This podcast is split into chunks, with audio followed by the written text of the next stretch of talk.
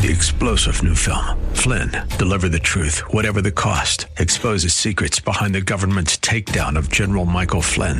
Flynn knew what the intel world had been up to. He ordered the first audit of the use of contractors. This set off alarm bells. He told the truth. He was the most dangerous person for Donald Trump to hire. They had to get rid of Flynn. Flynn, deliver the truth, whatever the cost. Available now. Watch it today. Go to salemnow.com. Salemnow.com. The Bible, the most unique book in all of human history. It claims to be divine in origin, and it delivers a message that, if true, affects every human being on the planet Earth, in this life and in whatever awaits us when this life is over. The Bible is unique in its survival. Over the past 2,000 years, no other book has been subjected to the intense scrutiny that the Bible has endured. Generations of linguists, historians, and archaeologists have explored the details of the Bible's production and tested the accuracy of its transmission to us today. Critics and foes have come and gone. Problems have been raised and solved, and still the Bible stands, totally alone in the degree of its historical accuracy and reliability. The Bible is also unique in foretelling future events. The Old Testament alone contains over 2,000 specific predictions about people, cities, nations, and empires. Predictions made hundreds of years before being perfectly fulfilled in history. The Bible is unique in its influence. It's been called the fountainhead of Western civilization and is by far the most quoted text in America's founding documents. Millions of men, women, and children from every station and walk of life have felt the liberating, redeeming power of this book of books, and their changed lives have changed the world and the course of history. The Bible Live with Soapy Dollar is your opportunity to hear this unique book, the entire Bible, every year. Now, here's the host of the Bible Live, Soapy Dollar.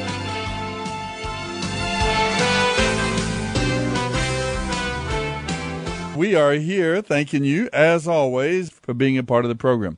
You will not regret staying with us through this hour because you're going to get a chance to do something that, in all probability, you haven't done in a long, long time, and that is a chance to hear the Bible itself.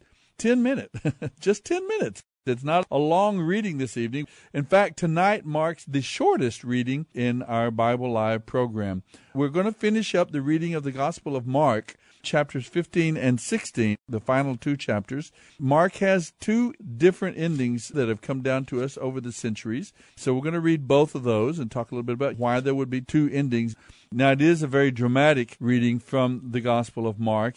We come to the climactic end of the life and the ministry of Jesus, the Messiah. We have followed now from the beginning as John Mark has shared with us a perspective, the impressions of probably the Apostle Peter. We have followed this fast paced presentation following the experiences of Jesus from person to person, from event to event, emphasizing the servant nature of the Messiah. Although he was the Son of God himself, with all authority and all power and capability, he came not to serve himself, but to be a servant to all humanity and to be a servant in his lifestyle, not only in his death, saving the world, but meeting people one by one and giving himself away on behalf of his Father. Right now, though, let's go finish the second chapter of the book of Proverbs, the theme of our wisdom and worship segment tonight on the Bible Live. Proverbs 2, verses 11 through 22. Wise planning will watch over you, understanding will keep you safe. Wisdom will save you from evil people, from those whose speech is corrupt. These people turn from right ways to walk down dark and evil paths. They rejoice in doing wrong, and they enjoy evil as it turns things upside down. What they do is crooked, and their ways are wrong. Wisdom will save you from the immoral woman, from the flattery of the adulterous woman. She has abandoned her husband and ignores the covenant she made before God. Entering her house leads to death. It is the road to hell. The man who visits her is doomed. He will never reach the paths of life. Follow the steps of good men instead, and stay on the paths of the righteous, for only the upright will live in the land, and those who have integrity will remain in it. But the wicked will be removed from the land. and the treacherous will be destroyed. End of reading Proverbs 2, verses 11 through 22.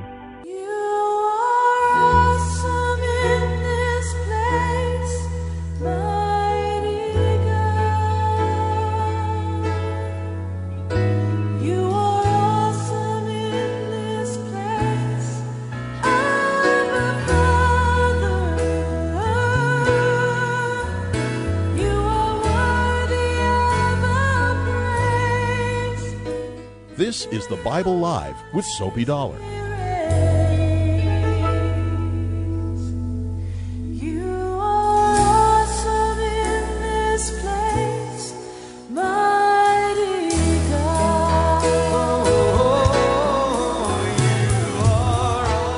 All right, we are back.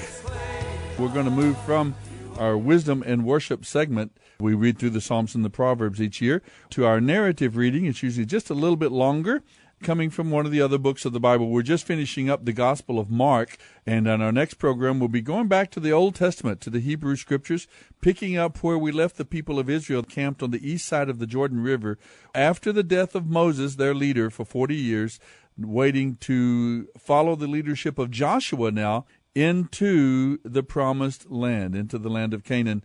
We will pick up there in the books of Joshua, Judges, and Ruth, and then we'll come back again to the New Testament, picking up at the Gospel of Luke.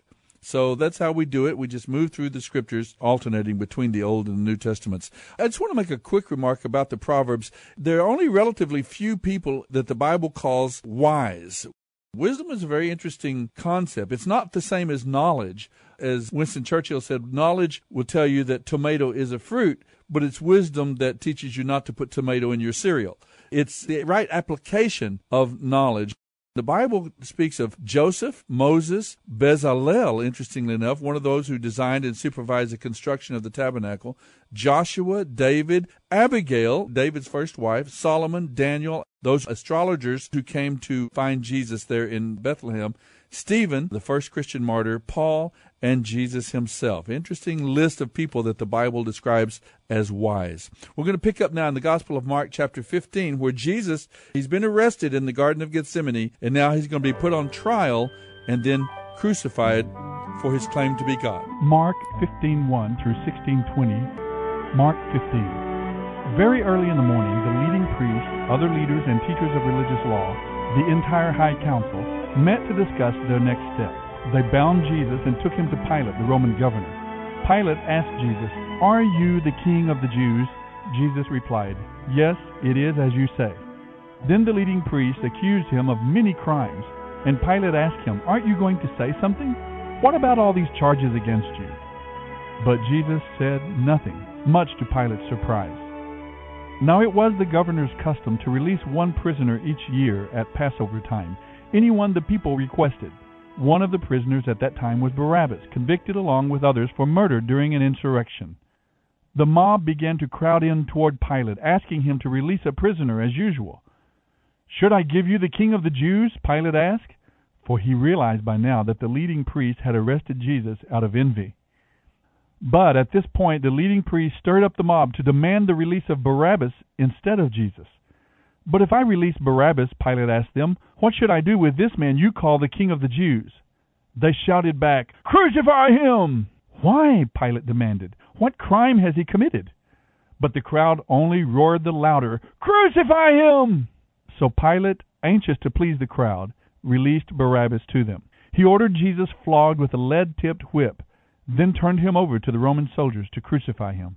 The soldiers took him into their headquarters and called out the entire battalion. They dressed him in a purple robe and made a crown of long, sharp thorns and put it on his head. Then they saluted, yelling, Hail, King of the Jews! And they beat him on the head with a stick, spit on him, and dropped to their knees in mock worship. When they were finally tired of mocking him, they took off the purple robe and put his own clothes on him again. Then they led him away to be crucified. A man named Simon, who was from Cyrene, was coming in from the country just then, and they forced him to carry Jesus' cross. Simon is the father of Alexander and Rufus. And they brought Jesus to a place called Golgotha, which means Skull Hill. They offered him wine drugged with myrrh, but he refused it. Then they nailed him to the cross. They gambled for his clothes, throwing dice to decide who would get them. It was nine o'clock in the morning when the crucifixion took place. A signboard was fastened to the cross above Jesus' head, announcing the charge against him. It read, The King of the Jews. Two criminals were crucified with him, their crosses on either side of his, and the people passing by shouted abuse, shaking their heads in mockery. Ha! Look at you now, they yelled at him. You can destroy the temple and rebuild it in three days, can you? Well, then save yourself and come down from the cross. The leading priests and teachers of religious law also mocked Jesus. He saved others, they scoffed, but he can't save himself. Let this Messiah, this King of Israel, come down from the cross so we can see it and believe him. Even the two criminals who were being crucified with Jesus ridiculed him. This is the Bible Live with Soapy Dollar. At noon, darkness fell across the whole land until three o'clock. Then at that time Jesus called out with a loud voice, Eloi, Eloi, lema sabachthani, which means, My God, my God, why have you forsaken me? Some of the bystanders misunderstood and thought he was calling for the prophet Elijah. One of them ran and filled a sponge with sour wine, holding it up to him on a stick so he could drink. Leave him alone. Let's see whether Elijah will come and take him down, he said. Then Jesus uttered another loud cry and breathed his last. And the curtain in the temple was torn in two from top to bottom. When the Roman officer who stood facing him saw how he had died, he exclaimed, Truly, this was the Son of God. Some women were there watching from a distance, including Mary Magdalene, Mary, the mother of James the younger and of Joseph, and Salome. They had been followers of Jesus and had cared for him while he was in Galilee. Then they and many other women had come with him to Jerusalem. This all happened on Friday, the day of preparation, the day before the Sabbath. As evening approached, an honored member of the High Council, Joseph from Arimathea, who was waiting for the kingdom of God to come, gathered his courage and went to Pilate to ask for Jesus' body. Pilate couldn't believe that Jesus was already dead, so he called for the Roman military officer in charge and asked him. The officer confirmed the fact, and Pilate told Joseph he could have the body. Joseph bought a long sheet of linen cloth, and taking Jesus' body down from the cross, he wrapped it in the cloth and laid it in a tomb that had been carved out of the rock. Then he rolled a stone in front of the entrance. Mary Magdalene and Mary the mother of Joseph saw where Jesus' body was laid. Mark 16. The next evening, when the Sabbath ended, Mary Magdalene and Salome and Mary the mother of James went out and purchased burial spices to put on Jesus' body.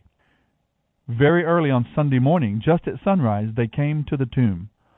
On the way, they were discussing who would roll the stone away from the entrance to the tomb. But when they arrived, they looked up and saw that the stone, a very large one, had already been rolled aside. So they entered the tomb, and there on the right sat a young man clothed in a white robe. The women were startled, but the angel said, Do not be so surprised. You are looking for Jesus, the Nazarene, who was crucified.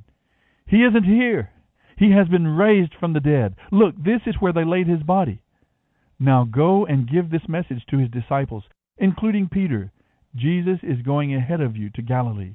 You will see him there, just as he told you before he died. The women fled from the tomb, trembling and bewildered, saying nothing to anyone because they were too frightened to talk. This is a shorter ending of the Gospel of Mark. Then they reported all these instructions briefly to Peter and his companions. Afterward, Jesus himself sent them out from east to west with the sacred and unfailing message of salvation that gives eternal life. Amen.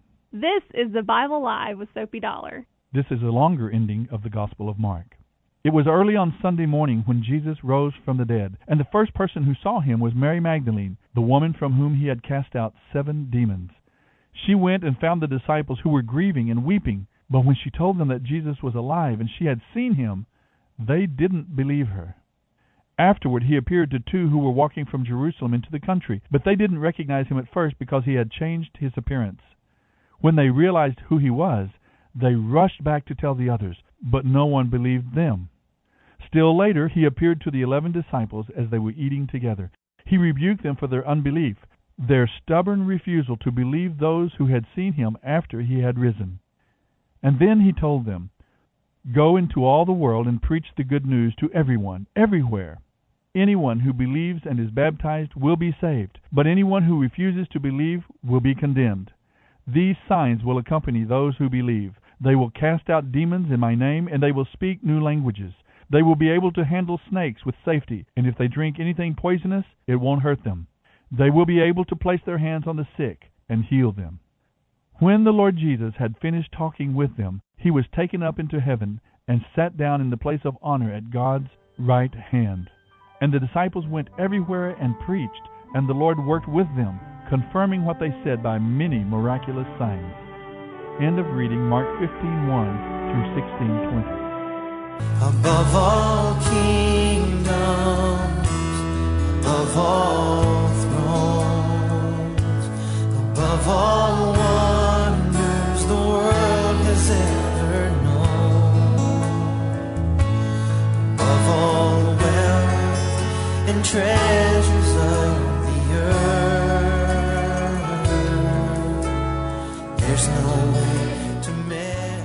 He endured the shame, the pain. He did it all for us. I don't know if you have seen the film The Passion of the Christ. It is a shame that that movie became so politicized, but in that film, we come face to face with the reality of what happened to Messiah. This was brutal punishment for blasphemy, claiming to be equal with God Himself, claiming to be the Son of God, the King of Israel, the Messiah. I remember sitting in the studio as I watched The Passion of the Christ. If you have not seen it, I would encourage you to rent the movie, get it from the library. Death by crucifixion was not kind, it was not gentle. It was a very cruel and real punishment that the Messiah endured on our behalf. The thought that came to me as I wept as I watched the film the first time was that he did that for me. It was not the Jewish leaders, it was not the Roman soldiers necessarily that were the primary instruments of the death of Messiah. It was my sin that put him on that cross. So I would encourage you to see that film as a way of seeing what is written for us here in the Gospel of Mark, the beatings and the mockings and what happened with the soldiers in the Old Testament.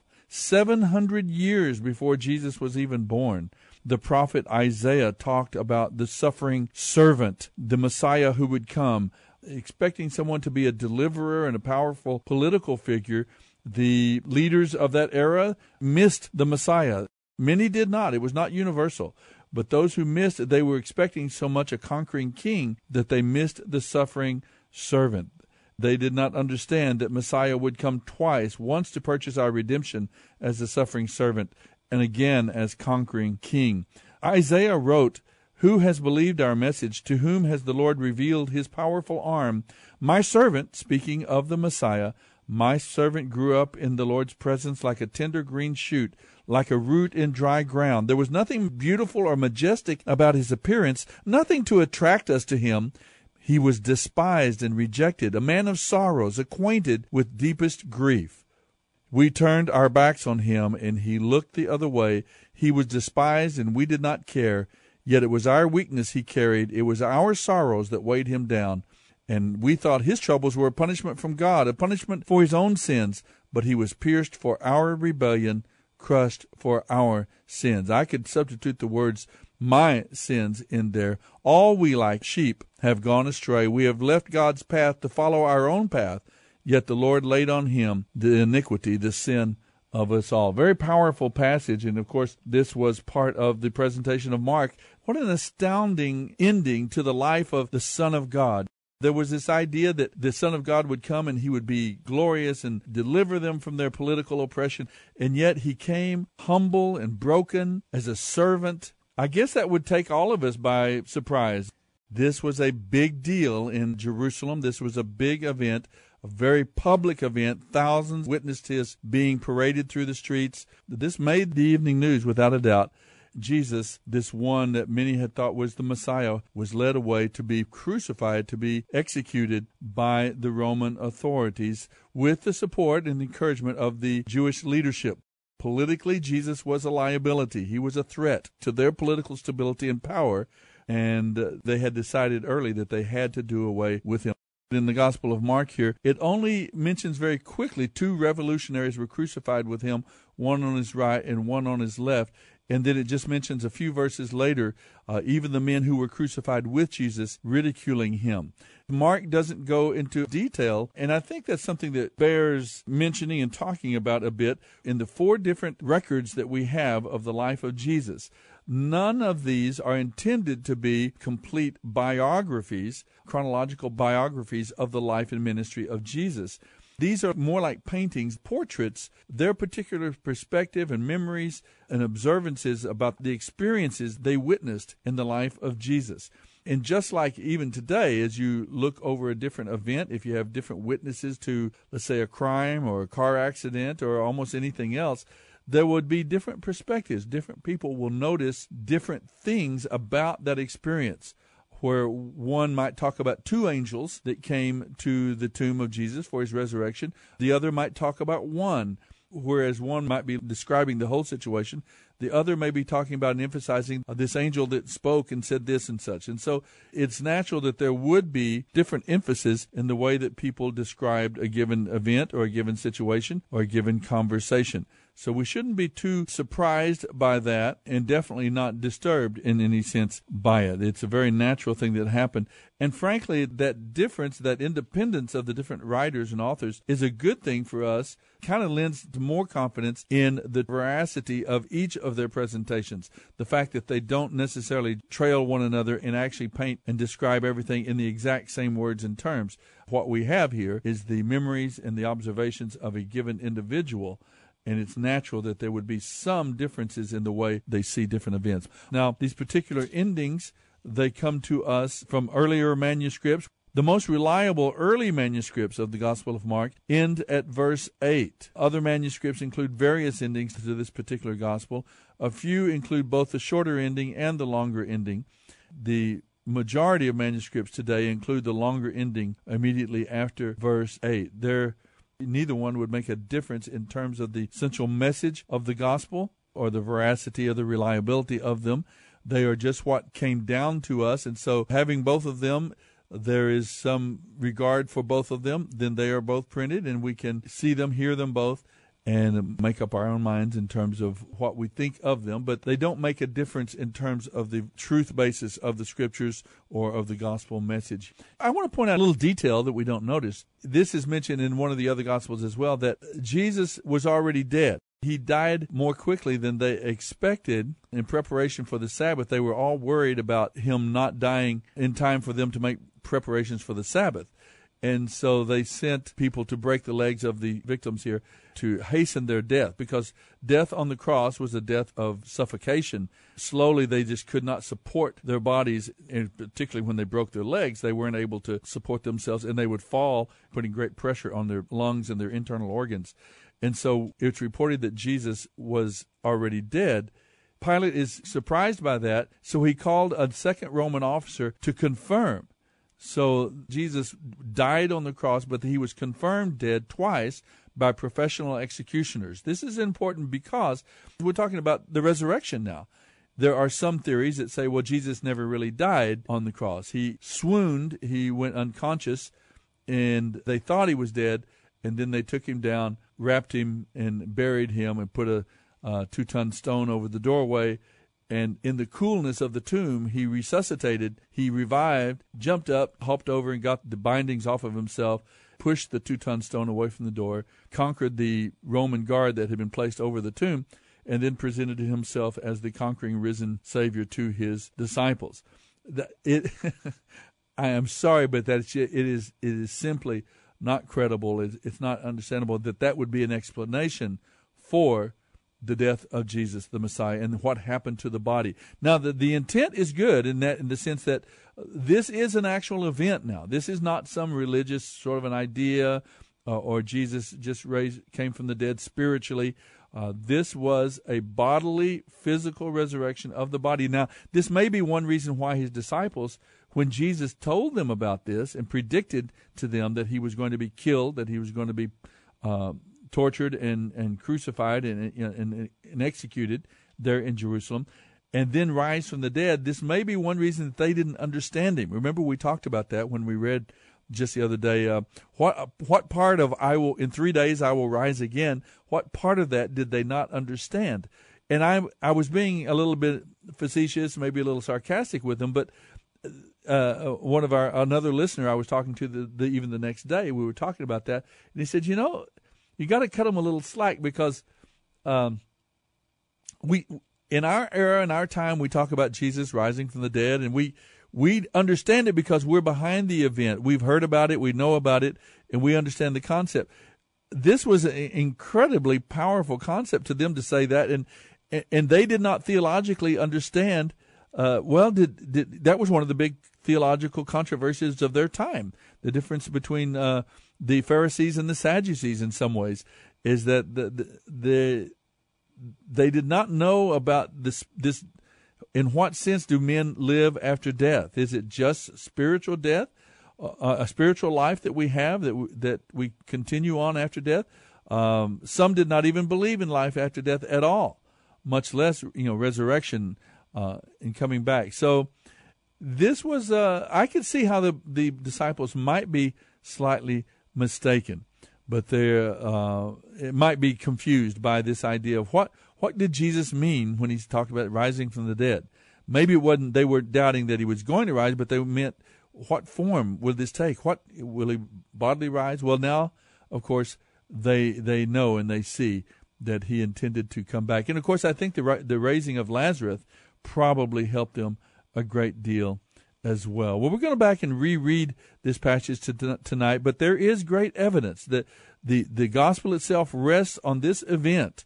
Uh, that Jesus of Nazareth, the prophecies fulfilled in his life, the nature of his very life and ministry, and then this event, he rose from the dead. What happened to the body of this man, Jesus, in the first century? And then, of course, there are the transformed lives of his followers, the fourth leg to the chair on the, the evidences for the Christian faith. What do you think happened to the body of Jesus of Nazareth? Many have tried over the years to disprove the resurrection. Several very famously had great conversions and became followers of Jesus the Messiah. So I always encourage folk take it seriously, go in there, see if you can disprove it, see if you can come up with the evidence that would disprove this central event to his life and ministry. I could only do good for you to examine it. Now, there are some other explanations for the empty tomb. Jesus was only unconscious, he swooned, later revived in the tomb. The women made a mistake and went to the wrong tomb when they went to uh, embalm his body. Unknown thieves stole the body of Jesus, or his own disciples stole the body, or the religious leaders stole the body. You've got to follow each of these theories out and see that only one meets all the requirements and satisfies all the facts and that is Jesus is alive. He the is Bible risen. Live with Soapy Dollar. Soapy reads from the New Living Translation by Tyndale House Publishers. The Bible Live is dedicated to helping promote spiritual revival across America, and your prayers and financial support are needed. Please mail your tax deductible gift to the Bible Live Post Office Box 18888. That's the Bible Live P.O. Box 18888. San Antonio, Texas 78218. You may also make credit card donations at the ministry website, thebiblelive.com. Now, don't forget, join us each weekday for the Bible Live with Soapy Dollar. Start today, and in one year's time, we will read and respond together to the entire Bible. Let the most important word you hear each day be God's Word.